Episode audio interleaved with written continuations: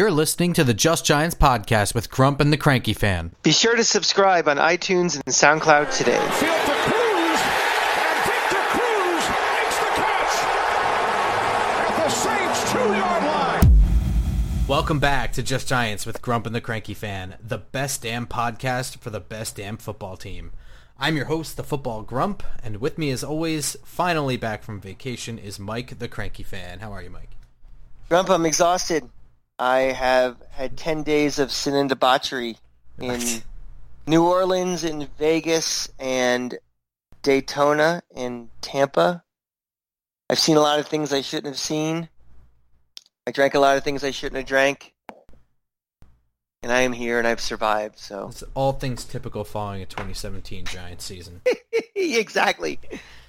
Detox from that horrible team and detox from that very exciting week. But I am back to regain my sobriety and let's talk some Giant football. And pray. So last week I kind of flew solo, and I just sort of went over the basics of OTAs. Not much has changed since then. This is just voluntary OTAs. And I kind of cautioned everyone to not get too excited by highlight clips or reports you hear from camp because it's just a slow season. Reporters have jobs too, and the constant good reporting will lull you into a false sense of accomplishment, I guess. Yeah, well, every team always wins the spring. It's an expression I use all the time on my my Gator podcast where, every coach goes through the rubber chicken tour and everything he says, it's like, damn, we're going to go 12-0 next year. He had a great press conference. He had a great speech to the alumni. And, you're going to hear these things like the fifth-string running back looks fantastic. Yeah.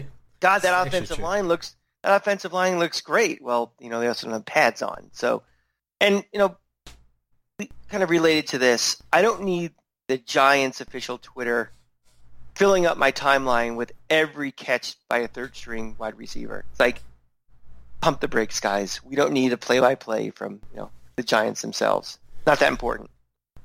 Yeah, well, I guess when you're fresh out of highlights from last year, that's pretty much what you've got. But right, we're hoping to make some highlights this year, so that's kind of one of the things we're going to go over this year. We're going to go over just a quick overview of the 2018 schedule, and then over the coming weeks, since it is summer and we're trying not to, bloviate over the OTAs. I think I'm using that word right. Yeah. We're trying not to hype out OTAs, so we're going to concentrate on the schedule going forward and what we think of it match by match as of May, June. This is kind of our initial look. When the schedule obviously came out that day, the first thing you do is you book your hotel rooms and you book your flights for, I'm going to this game, I'm going to that game. You make your real quick, we're going to be 16-0 or 0-16. But now, now that we've actually had free agency go by, now that the draft has happened, now that, some free agent signings have happened, let's kind of look at a high-level, 30,000-foot glance at the schedule and say, this is a loss in pen, this is a win in pencil, this one we don't know. Once we get into, closer to training camp, we'll get a lot more detail, and we'll, like we did last year, a lot more analysis of our division rivals and things like that. But I think this is, a good time to kind of look forward and say, where do we think we stand, as we record this in a late May in 2018. Right, but before we jump into that, everyone deserves your outlook on the OTA since you weren't here last week. So last week I kind of went over how the offensive line looks just as I imagined it. They have two first strings that they're alternating back and forth. The first is Nate Solder and Patrick Omame, then Brett Jones, then John Greco, and then Eric Flowers. The other one is Nate Solder, then Will Hernandez, then Brett Jones, then Patrick Omame, then Eric Flowers. This is pretty much what we expected. I want to know what you think. Yeah, I think they're going to try lots of different combinations right now. I think, we've all been speculating that Hernandez is going to be the left guard for sure, but, the coaches want to put enough stuff on tape that they can kind of analyze, from now until training camp and make those, is that what it's going to be? So I would be surprised to see a lot of different things. I did see something this morning that I thought was good to see that Solder and Flowers were working together on some drills. Like, I think Flowers was kind of getting some instruction from him or something. I thought that was good to see. Right, yeah, that had happened on the first OTA also. Today, what happened, today is Tuesday? Tuesday. Chad Wheeler also joined them on the side as they worked individually with each other. And that's, Eric Flowers is fighting for his, his job with the Giants. And, it could be, he's fighting for his next job as well. So little things like that are things that are going to help him, May not make him a starter this year. Probably not going to start on the left side. He's fighting to be on the right side as the tackle. But little things like attitude improvement are going to go a long way, especially with a new coaching staff where you're trying to make marks for everything that you do on the field and off the field. So. And the other thing is that Saquon Barkley looks incredibly fluid and comfortable. I think I read that he has not dropped a pass yet in OTAs. I know that doesn't really mean anything, but I don't think that there's going to be a whole lot of adjustment for him going into this game. And what do we think? When was the last time we really had a running back who caught the ball in the backfield with regularity and was an actual weapon? Would you say Bradshaw? Yeah, I mean, I would think so. He was particularly effective on those bubble screens. But, I mean, what made him so good as a pass catcher wasn't necessarily his ability to catch. It was his ability to do everything. Mm-hmm. He really excelled at running between the tackles, around the outside. He especially excelled in pass blocking, and that ability allowed him to get open a lot more easier. You know what I'm saying? He's not like a guy who had the natural route running ability. Right. But nevertheless, I would say you're right. And route running really is secondary for a running back as far as catching the ball in the backfield, too. It's just how fast can you release, and are you in position to catch the ball and run in one motion. So, yeah, but I mean, what's interesting is how often Barkley seems to be splitting out in a wide receiver spot in OTAs. Again, they're just kind of screwing around and throwing the macaroni plate at the wall, and picking up whatever sticks. But fans have to realize something, that we are done with the debate about take a quarterback, trade down Barkley. That's over. Yeah, we made the decision to go with Barkley. Now remember who we got. This wasn't the third option of three. This isn't somebody we settle for. This is somebody that Dave Gettleman has said repeatedly is the highest guy he's had on his board since Peyton Manning, I think. Yeah, that's what he said. And this is not a guy who just came out of high school and all of a sudden is a GM. And this is a guy who's been around the league for 40-plus years. This guy is polished. He has the potential to be in that, Adrian Peterson stratosphere of complete backs that dominate this league. So, again, if you still have a little bit of a grudge or just a little a little pissed off that we didn't trade down or, we didn't go after a quarterback, get over it. Yeah. Because what we have now is someone that this offensive line is halfway functional and Eli still has most of his fastball and Beckham is completely healthy and, blah, blah, blah, blah, blah. We get the makings of a pretty frightening offense. Yeah, I would say so. I mean, there's certainly a lot of weapons here. One thing that I do think is interesting, I was reading a lot about how good Davis Webb has looked, and, that's all well and good, and I'll believe it when I see it with a defense in his face.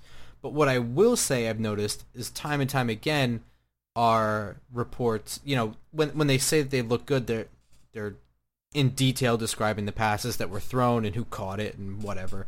But they all seem to be the deep ball. And, that's really something that was completely lacking from the McAdoo offense was the deep ball. And I understand the idea behind it was this offensive line sucks, so he needs to get the ball out quicker. He needs to take less sacks. Increases completion. Receivers to throw it to. Yeah, There's all sorts of things. There's all sorts of things. But, I mean, even the year prior, we didn't throw a whole lot of deep ball. It was really, you have to go back to when Tom Coughlin was running the team and McAdoo was just running the offense. And it's noticeable now, in hindsight, that McAdoo did not have complete control over what the offense did.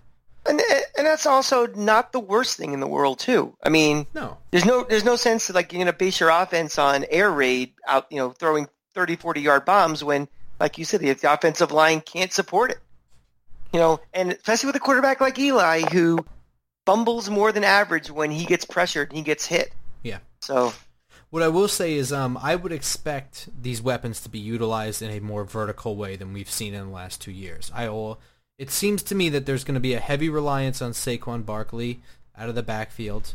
I will say that he'll probably be a three-down back by midway through the season. And off of that, there will be play action and deep throws. Right. I mean, it's Eli's signature to take the statistical hit and throw an interception at the risk of it being a big play. It's just who he is, and you take it or leave it. So the one thing we want to kind of make sure he minimizes is the amount of the pick in the red zone and that ill-timed one, which he seems to do quite a bit. Yeah. If he's going to try to, we still think, like I said, he still has his fastball where he can still try to get a ball in spots where, more often than not, he's going to be successful. There may be potential for pick. We don't want to see things like, the terrible pick in the end zone or something. Yeah. And we've broken down last year how many times that was truly his fault versus lack a bad route or something. Or wrong route, which is obvious that was not the route that was supposed to be run, or a receiver rounding off a route where he wasn't crisp or something. So. Yeah, I agree with you. I think Eli is the quarterback for that type of offense that we think they're going to try to run with the personnel that they do have. This is not Dak Prescott trying to run that type of offense. And we may once or twice have debated, the merits of Dak Prescott, but my point is that's not the, the type of guy we got back. The type of guy we have. We have a guy who can do this. Yeah, I mean, that's pretty much OTAs in a nutshell. So... we can jump right into what we think of the 2018 season. Do you want to do it as a whole first and then break it down through, or you just want to go through this game by game? Let's do some initial thoughts, just kind of, when the schedule comes out after you watch that show on NFL Network, your first reaction is win, loss, win, and then book all your hotels and book your flights to go to those games. Like, okay, I'm going to be in Pittsburgh on November 15th. It works out good. Doesn't conflict with college, blah, blah, blah. Now... But the problem back then is, you don't have free agency yet. You don't have your draft done. You don't really know anything. You don't have a clear picture of what your team is. Or what the team is, exactly. So now that, we kind of have 75, 80% we think the roster might be. Mm-hmm. And to be quite frankly, Grump and I need some material to talk about for the next month or so. Yeah. Now is a good time to actually start talking about the schedule and say, is this something we can put in pen as a loss or in pencil as a win? And, with the right to obviously change that. As we get into closer to the season, we get into training camp, we will probably start doing them. We'll probably do this again with more analysis, probably heavy emphasis on the division games. But I think now is a good time to kind of, let's take our first look at, we'll look at it in every, chunks of three for the next several weeks to see, where we are and what we think. We'll keep a running total, what Grump and I think, and see where it goes. Yeah, so what did you think of the season overall when you just glance at it from 1 through 16? My first reaction was brutal. Yeah. I mean, we never seem to catch a break with the beginning of a season, and, we're looking at the first turn, the first quarter, Jaguars at Cowboys, at Texans, Saints. Saints are a team we never match up well. We're working backwards. Jaguars have that great defense. Cowboys out there, funny things seem to happen out there. And the Texans, who knows? So if we start looking at the first three teams, let's start with Jacksonville. Interesting team, Jacksonville. What do you make of their performance going all the way to the AFC Championship game? I still think they were a quarterback away from being probably the second best team in the AFC. Yeah. I mean, I get it. They were technically the second best team because they made it to the AFC final, but you know how something's a little funky, how you beat somebody or something, but they are a legitimate quarterback away from being – and you know something? I'll make an even bolder prediction. I think they're a good quarterback away from being the best team in the AFC. I'll agree with that. I think, we were actually at a bar this afternoon, me and a couple of people talking, and we all kind of agree that, it might be midnight on the Patriots. Tom Brady is 41 years old. And, there is a point where quarterbacks suddenly, and that could very well happen for Tom Brady. And their defense sucked last year. So penciling them in is, AFC champs or even AFC East champs is not a lock anymore. And who fills that void of them not being, you know, at least going heavy into January, and Jacksonville can definitely be that team.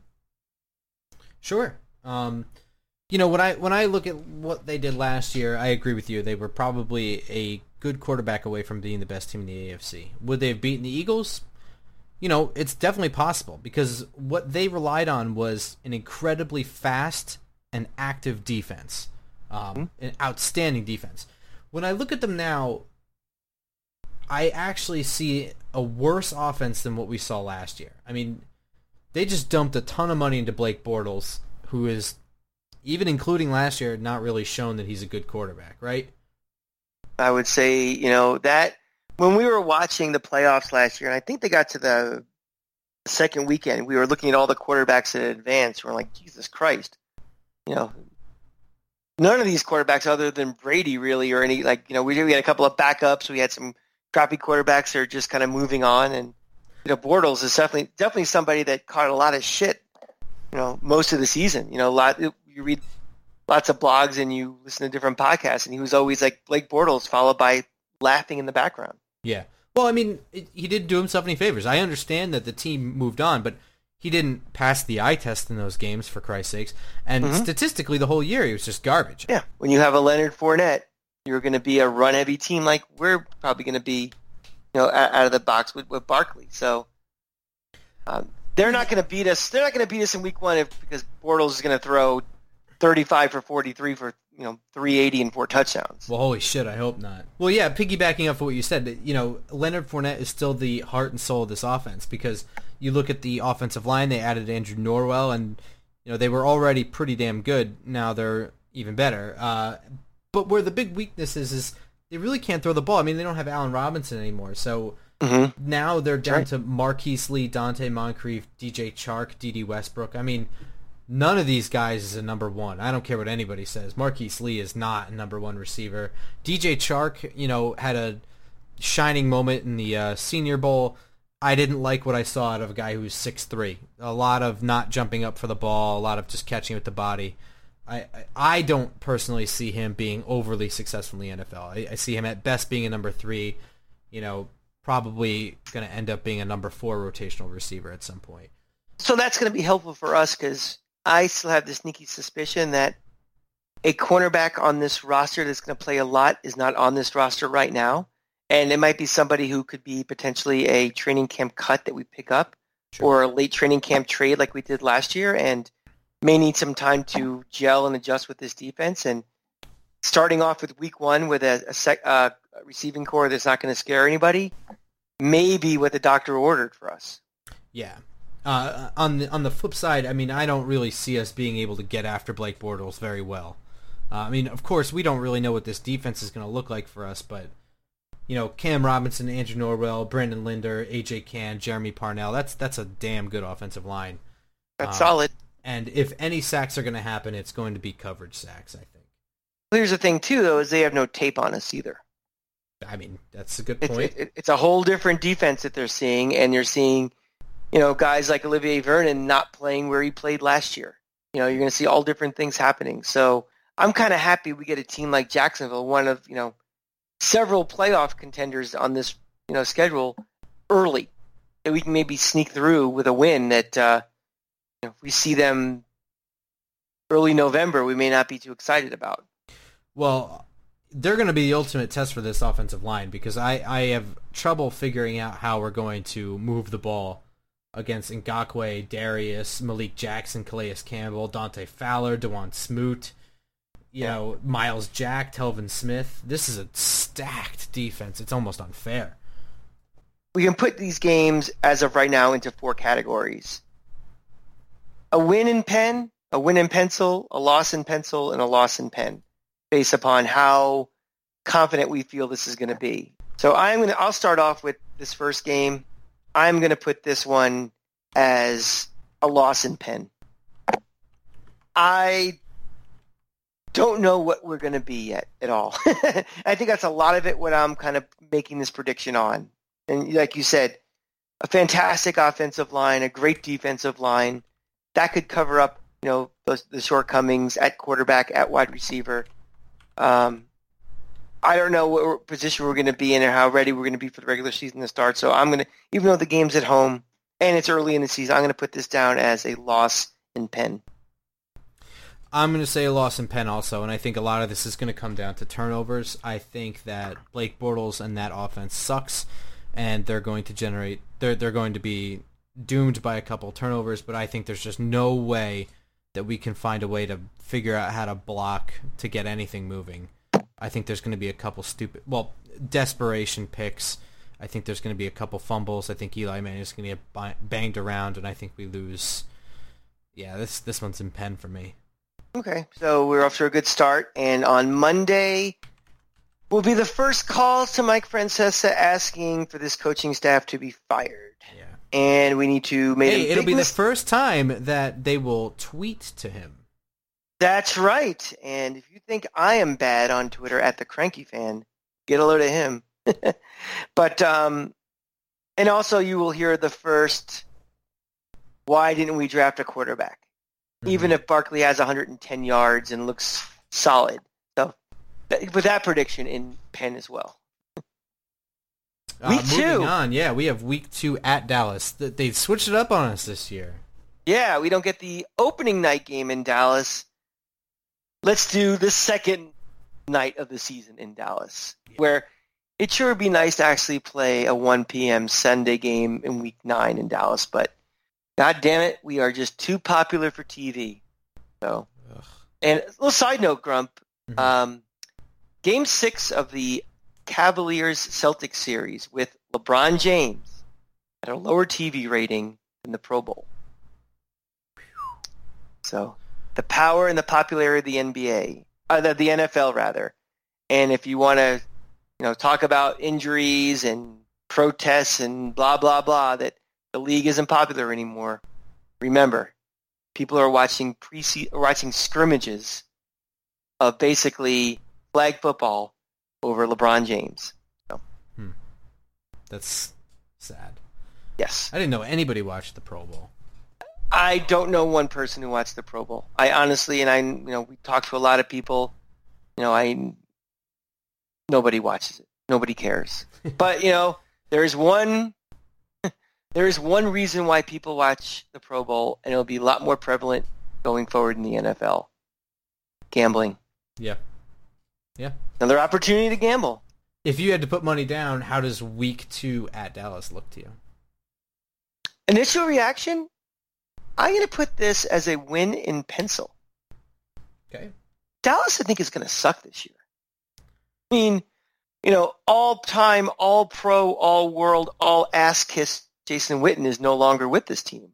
Although I will give the over-under for how many times that Chris Collinsworth says what a Hall of Famer he is. I'll put that at 1.5, and how many times they missed him at 2.5. The weapons are not there for Dak Prescott, throwing the ball. And they're going to rely more and more on his Ezekiel Elliott. And yes, great offensive line for running, but you know something?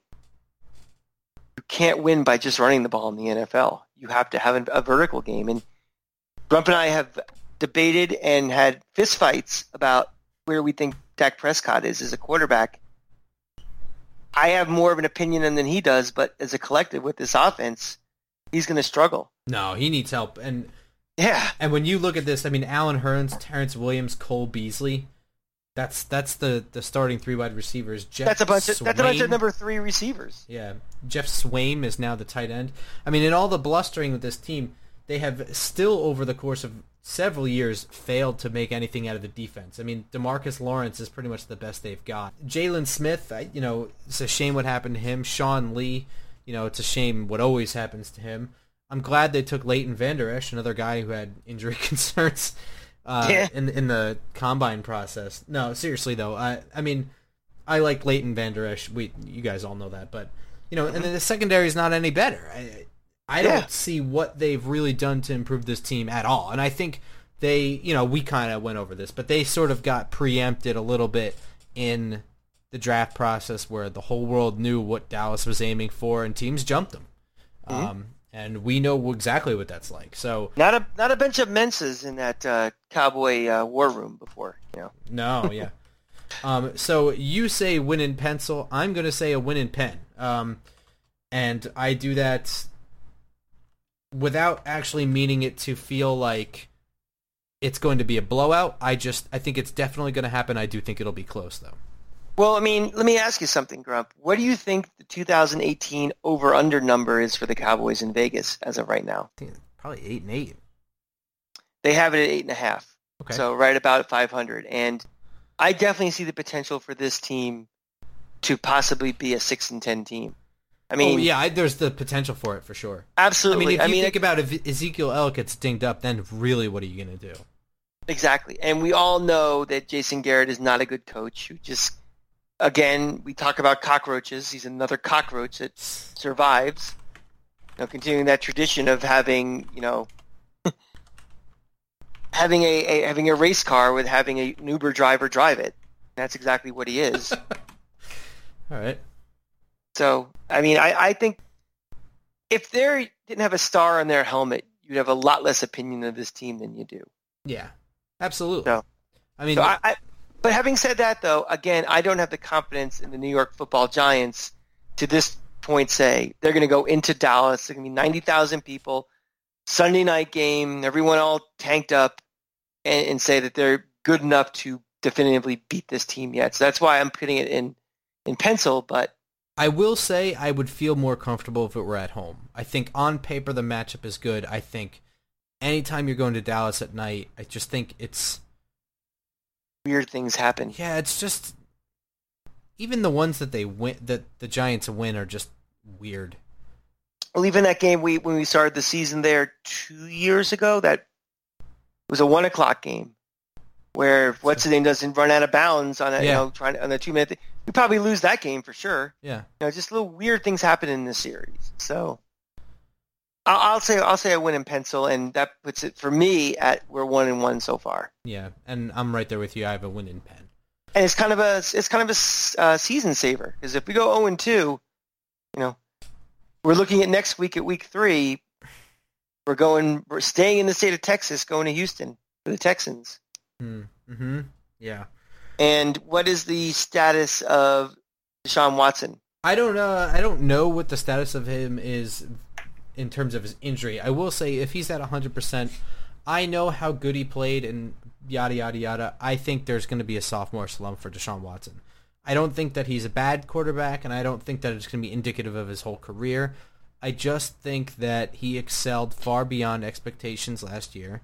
I think that he has the mental part of the game he really needs to catch up on coming out of college, and I think that he'll struggle a little bit, even if he's at 100%, which I doubt that he is. I mean, we see these guys all the time come back from in 15 months, or not 15 months. Let's just say like at maximum like 11 months, come back from ACL, they're 100%, they're running, they're cutting.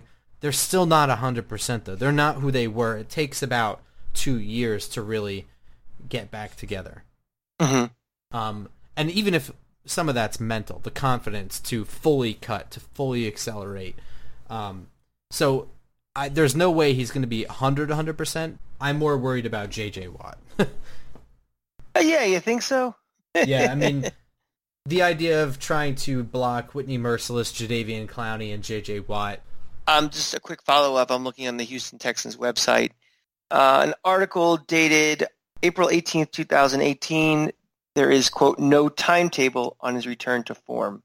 Now, does that mean return to the field, return to starting, return to form? I don't know. So there's a very good chance we may not even see him in week 3. Yeah, and that case, Brandon Whedon's out there, and I feel much better about it. But again, my concern is this offensive line blocking. Yeah.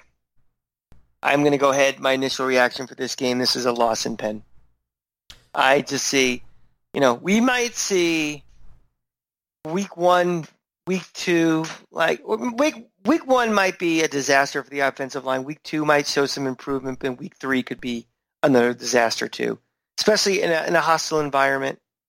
I'm going to put this one as a loss in pen. I'm going to put this as a loss in pencil, and I'll tell you why. I'm not worried about what they're going to do on offense. I think DeAndre Hopkins is probably the most underrated wide receiver. I mean, he seems to be forgotten about in all the rank your top five wide receivers, et cetera, et cetera, et cetera. But, I mean, if Brandon Whedon's the one throwing to him, it's not going to matter worth a shit. What I'm worried about is, and I really think exactly what you said. I think that there's going to be costly fumbles, you know, in the red zone or, you know, on 3rd and 1, it's going to turn into a punt situation because fumble, because hit in the backfield, because sack. And I think that it's going to be one of those, it's just a shitty game. You just watch it and the opportunities are all there and they're right in position and something happens and it gets all fucked up. And I think they lose by 7 or less in this game. But every single year we have that game where we play a non-division, sometimes a non-conference game where we just shit the bed, where it just looks like we're the worst team in the NFL. And I think, we're going to go through this. And I see a couple of candidates for that, and I definitely think this is one of them. Yeah. Playing in a place where against a team we don't play that often. I mean, this has that game when you go to Minnesota and lose by 30. This is the game. Looks like you go to Carolina and lose by 30. It just go to New Orleans and get your ass kicked.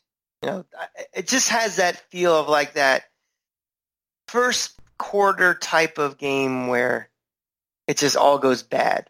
Usually on the road like that. So, I just don't have the confidence yet in the offensive line because it's going to be the very aggressive defensive line. And, I can't see how we're going to win this one. Yeah, I'm right there with you. But don't jump too far ahead to New Orleans or Carolina or Philadelphia because that is all going to be on next week's episode. We're going to follow up with some more news as we get it, as things come out of OTAs. Anything interesting that might happen, we'll definitely cover. But we'll try not to boost up too much. And if you think we're batshit crazy or homers or just plain grumpy and cranky, reach out to us on Twitter and let us know what you think. I'm always on Twitter at the Cranky Fan. Word you used before? Bliverating? Bloviate? I was bloviating. Yeah, I'll bloviate. Still super fucking pissed about my Lightning. My Rays are at 500. I'll find something else to be annoyed about. So hit me up. Let me know what you think. I'm at 1-2 right now for the season, a couple of pen losses, but maybe I'm wrong. What do I know? What do I know? Apparently in Vegas this past week, I don't know much of anything because a little lighter in the wallet. Mike had to hitchhike home. Yeah, as always, you can come tell me I'm an idiot, that I'm wrong, that I'm right, that you agree, that you hate me, at @football_grump. I try to keep a level head at everything that I read. If I see something like, Kyle Auletta looks like he might usurp the position, look at this throw, I'm going to tell everybody to chill out. But as always, you can find me on Twitter doing that. And the show, all the episodes are bumped at Just Giants Pod, but more importantly are on iTunes and SoundCloud where you can subscribe and get these episodes as they are uploaded, which is probably an enormous help for you. Yeah, and do us a favor. Give us a 5-star rating and a review. I mean, let's go already. Yeah. We have one nice guy from D.C. who loved us, and I hear a lot of crickets. I know you're all out there because of our 830,000 people that download it, give or take 823,000, but give us a nice review and a rating so we can get this bumped up so more Giant fans can listen in and participate. Yeah, the more the merrier. And we'll get that ever-elusive sponsor that we don't pay for ourselves. So. All right, everyone, let's go Giants. Go Giants.